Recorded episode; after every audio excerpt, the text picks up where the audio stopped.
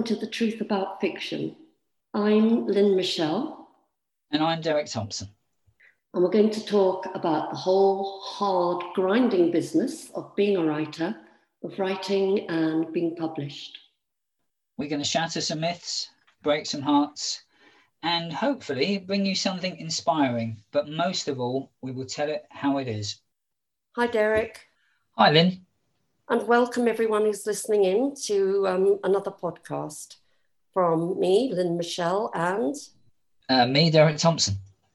So, Derek, I want to start by asking you um, about your latest book, which seems to have gone a long way up the charts and is selling really well, isn't it? West Country it's Murder. yeah, it seems to be. I mean, I'm I'm sort of I've I've been asked by people, not in a horrible way, presumably, but why is it doing so well? Yes. Right? And I, what I've done is I've kind of flipped it over and thought, well, what stops a book from doing well, leaving aside the writing?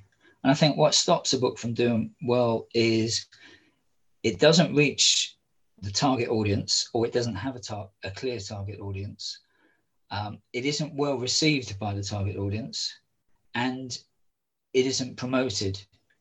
And all of those things uh, are in the positive. And the other thing is that sometimes a book just gains traction yeah. I think with the series, when the first book comes out, and this was certainly true for the um, the, the prior book, Long Shadows, some people said it's okay, but it's a bit slow, or it's not very dynamic, or wh- whatever the criticisms were, which are all fair.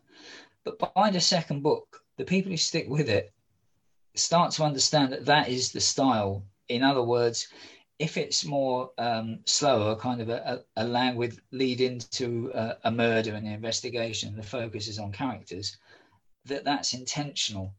Either that or you're making the same mistakes across two books.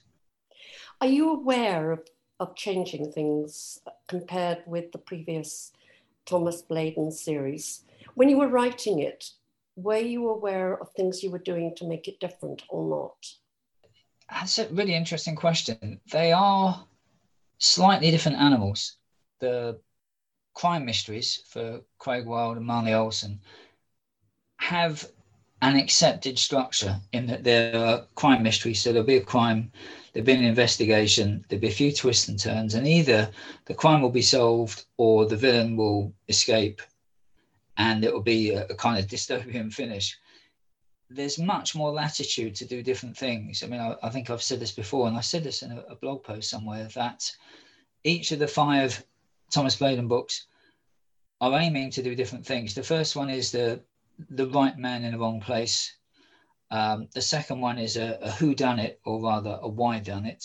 The third one is the almost like the the noir script of there's a list of suspects that have to be investigated. The fourth one was a defector, and the fifth one was really my take on the, the London bombing and its impact on security services. So each one was a slightly different flavour. With Long Shadows and West Country Murder, I'm curious, incidentally, to what the next one would be called, because I think West Country Murder would have been a great name for the series.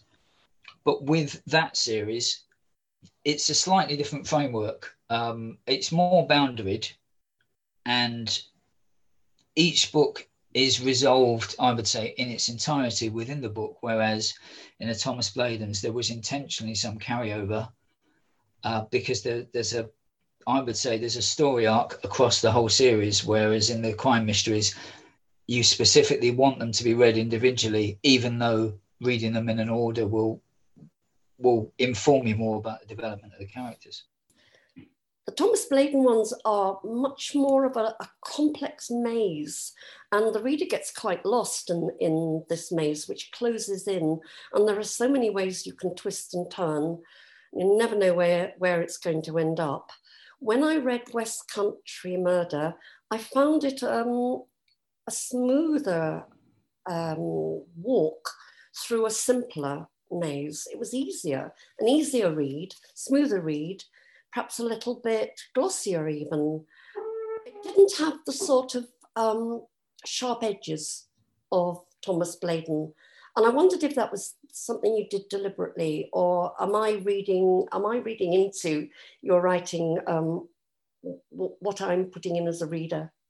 A bit of each. I think that because it's the second book in the series, I'm more confident and I'm closer to the characters, and I wanted to develop uh, the relationships from book one because to me all of, all of the books they fundamentally they're about human relationships and motives and what drives us and the secrets that we keep. But i would say it's probably smoother because this is what the, the seventh novel in the thriller crime mystery genre. So hopefully i'm getting better at it. I think the fact that it's boundaried means you're following a, a, a, definite path. They're much more tightly structured. And in fact, I'm working on Thomas Bladen 6, which was just a passion project, really. And my experience of West Country Murder is informing that, which in some ways makes it harder because it's a different mindset to approach a series that I've already written.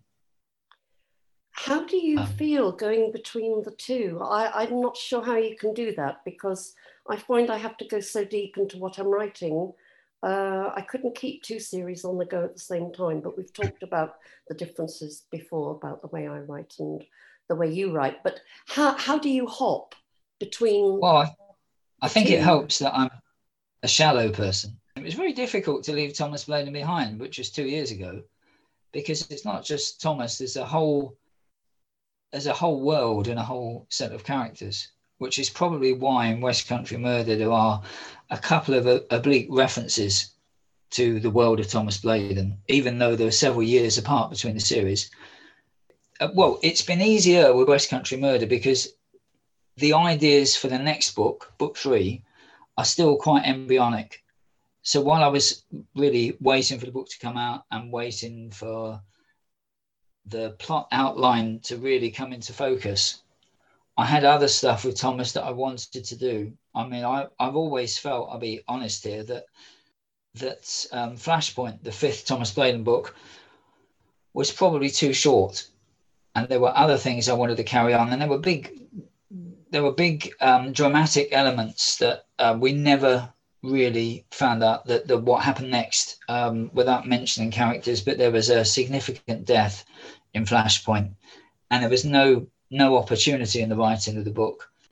But this book deals with the aftermath of that and poses a, a what if. The Bladens were always, each book dealt with consequences from the decisions or indecisions of the previous book. And this one is no different. This book that I'm working on now takes place just after Flashpoint. Yeah, I, I think you're right. I think West, West Country Murder is smoother. And I think I mean, some of the criticisms I've had of the Thomas Bladen series is that they are overly complicated. But I, I take heart from that because I recently listened to a radio program about Raymond Chandler. And one of the criticisms of his books at the time, you know, the characters are great, they're hard boiled, but were the plots complicated and probably overcomplicated and hard to follow? Ooh.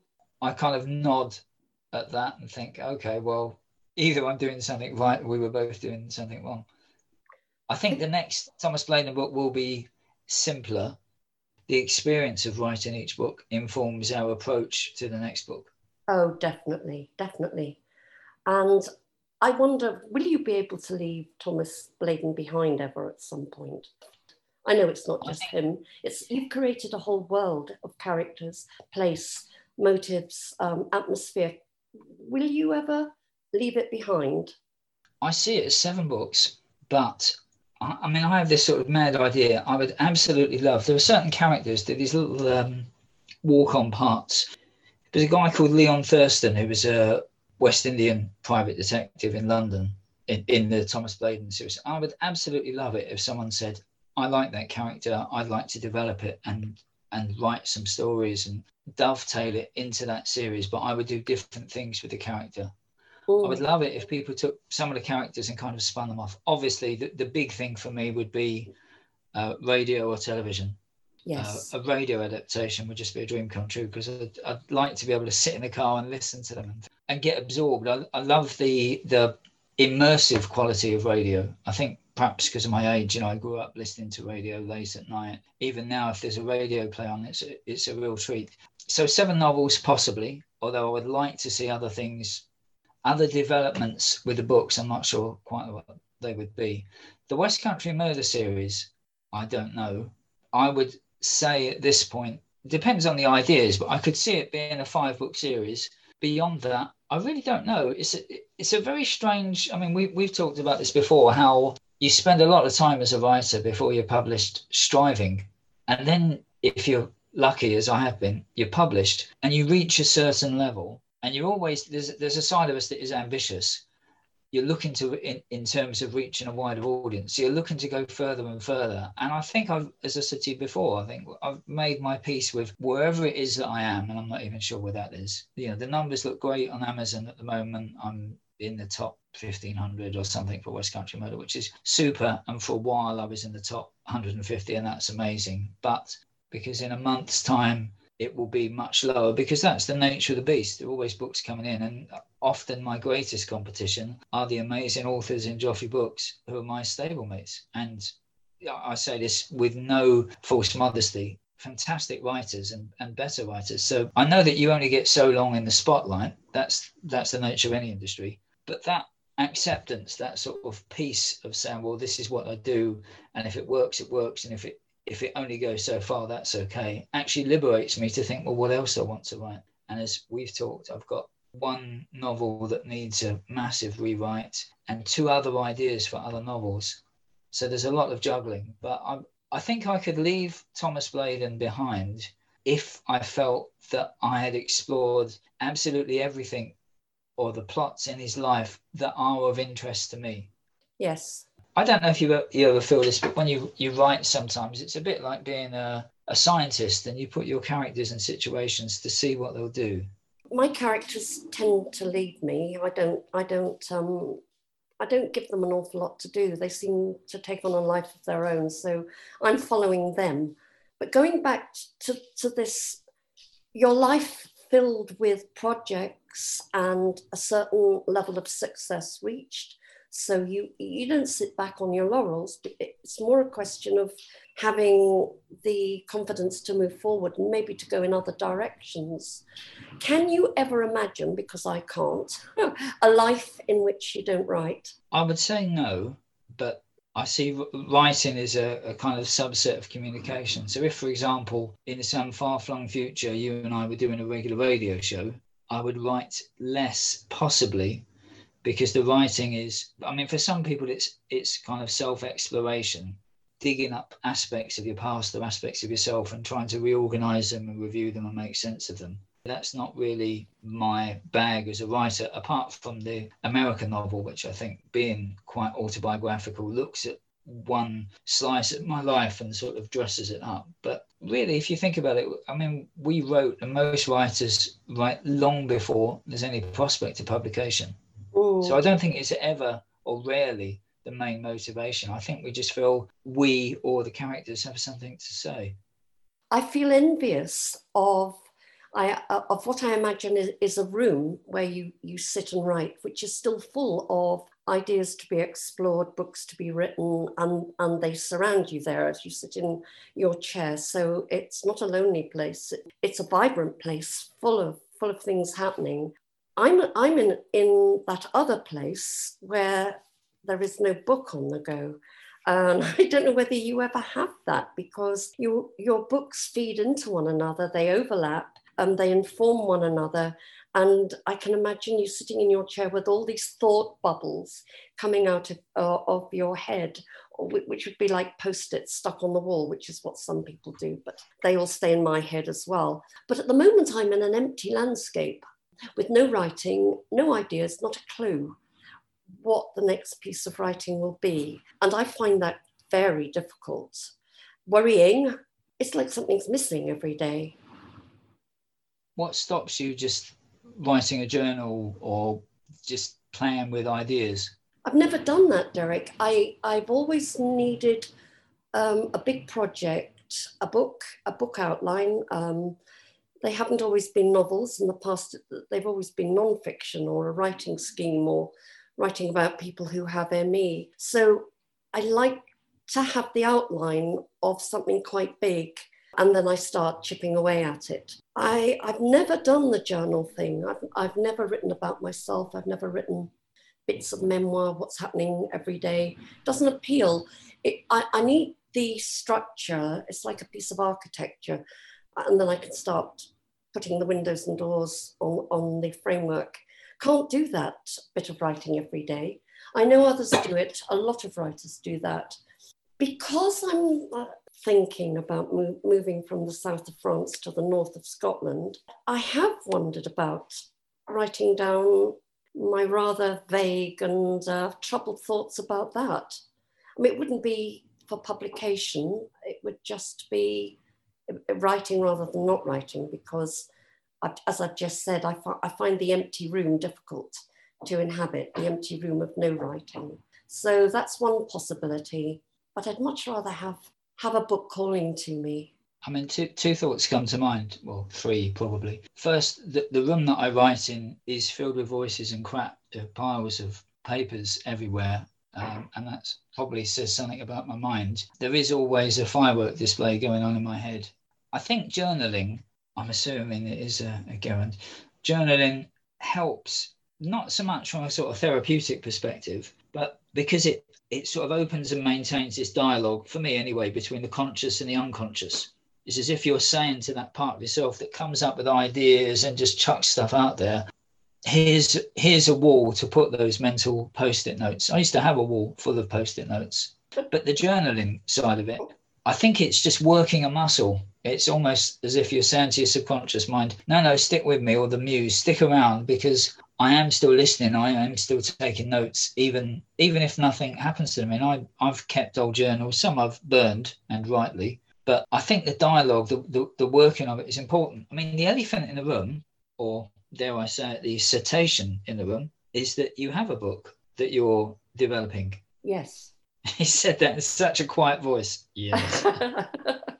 I say yes because the book I've been working on for what the last couple of years, I th- I I think I finished it, and which leads me leads me to another question, which is when do you leave a book alone? When do you stop fiddling with it, as I'm still doing? It really is finished. First of all, it took about four months to write. It was it wasn't good. It was bad. It was really a skeleton. It didn't have any flesh on it. So over the last year, I've added about 20,000 words and it feels better. But now I've started stripping it down again. And I was thinking yesterday, stop. Just stop doing this you can add flesh and take the flesh away forever. At what point do you stop, let it be, say it's finished, and then what do you do with it? Then I've sent it to agents, I've sent it to publishers, not in its current form, in its earlier, rather bad form, and of course it was rejected by everybody.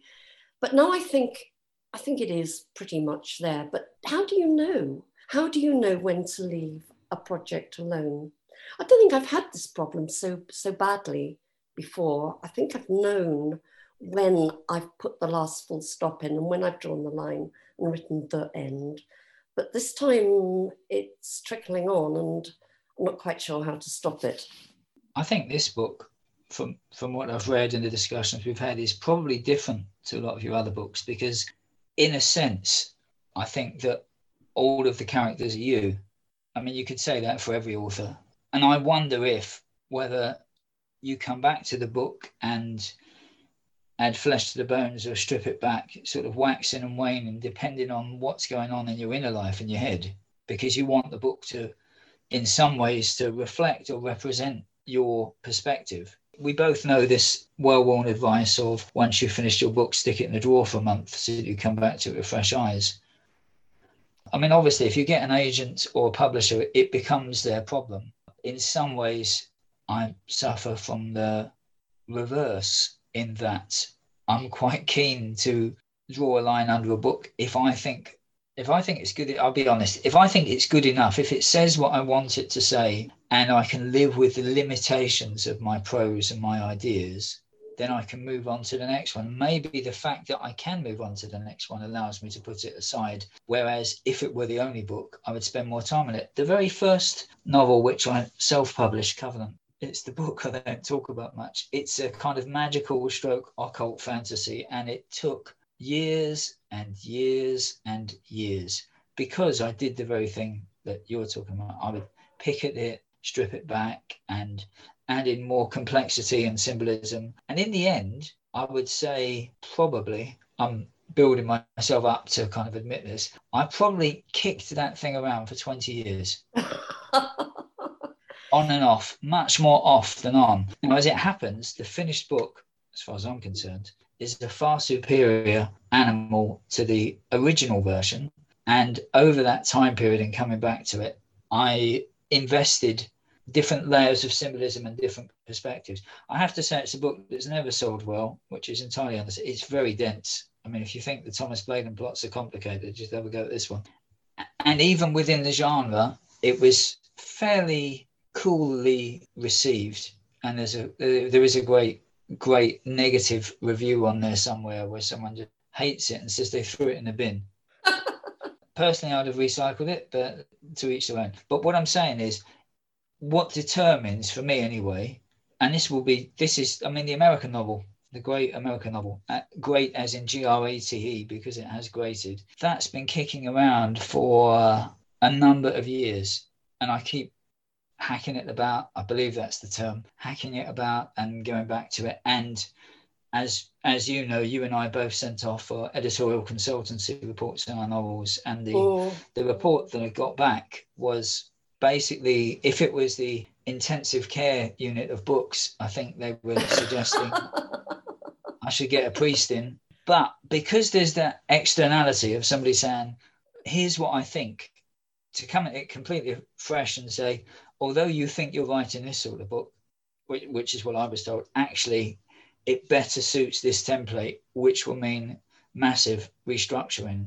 And some of the, some of the feedback, to be honest, was was not dissimilar to feedback that you've given me on, on some of the sample material and the, the process of including autobiographical experience in a book that you have to let the book have its own life. And part of that is saying ultimately these are the boundaries, whether it's this is a 50,000 word novel and that's it, and it will be trimmed back to fit that, or the focus is on three characters, and once they've said their piece, they can get off the stage. I think sometimes the characters that we create haunt us because we invest them with something and they want to carry on existing. And one of the ways they do that is by taking up space in our heads.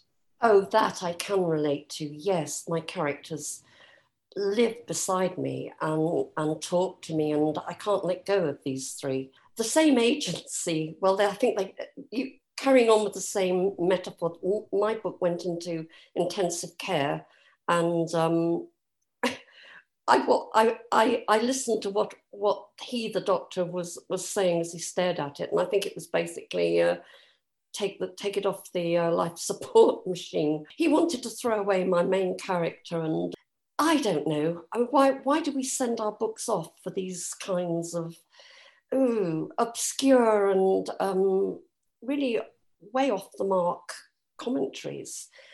Because we wanted an industry perspective as opposed to an artistic perspective.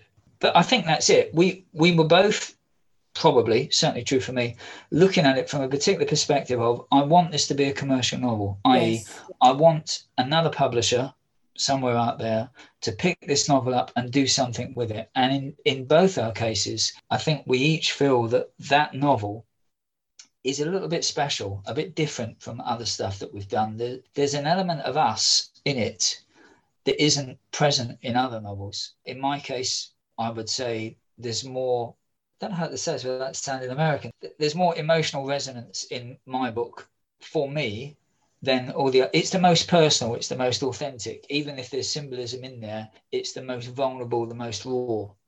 And I think we were both looking for how do I get this to a wider public? Just how do I get it away from me so that an agent, a publisher takes it it then becomes their problem and I have let it go. Like sending your child to boarding school or Borstal, which I gather are very similar what we got back was a commercial perspective.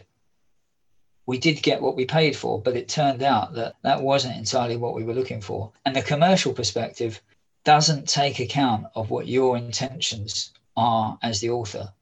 You're left with two creatures. You've got a book that you've written that you feel is full of, um, I would say, emotional integrity, which is what I keep picking away at is the emotional integrity. It has to be real, clear, truthful. And then you've got this other creature which is stripped of all that stuff, and it's a, a fast-paced story with strong characters, story arc, and all the stuff that makes for formulaic best-selling books, and the two lie side by side and never meet. So now, what, what I've done is I, I've um, I'm ignoring the second creature, and, and I've gone back to the first. I can't do to it what the what what the agent wanted me to do to it, and really change it into something else altogether.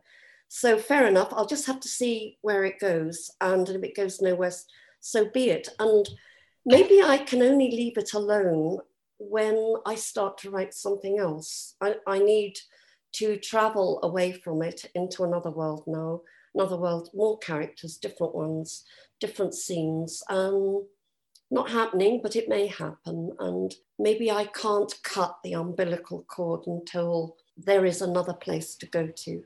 Have you thought about writing what happens afterwards with the same characters or some of the same characters? No, I couldn't do that. It's not short anymore, Derek. It's 75,000 words. I've added 20,000. Yeah. It was very short. It was just a little thin skeleton of a book.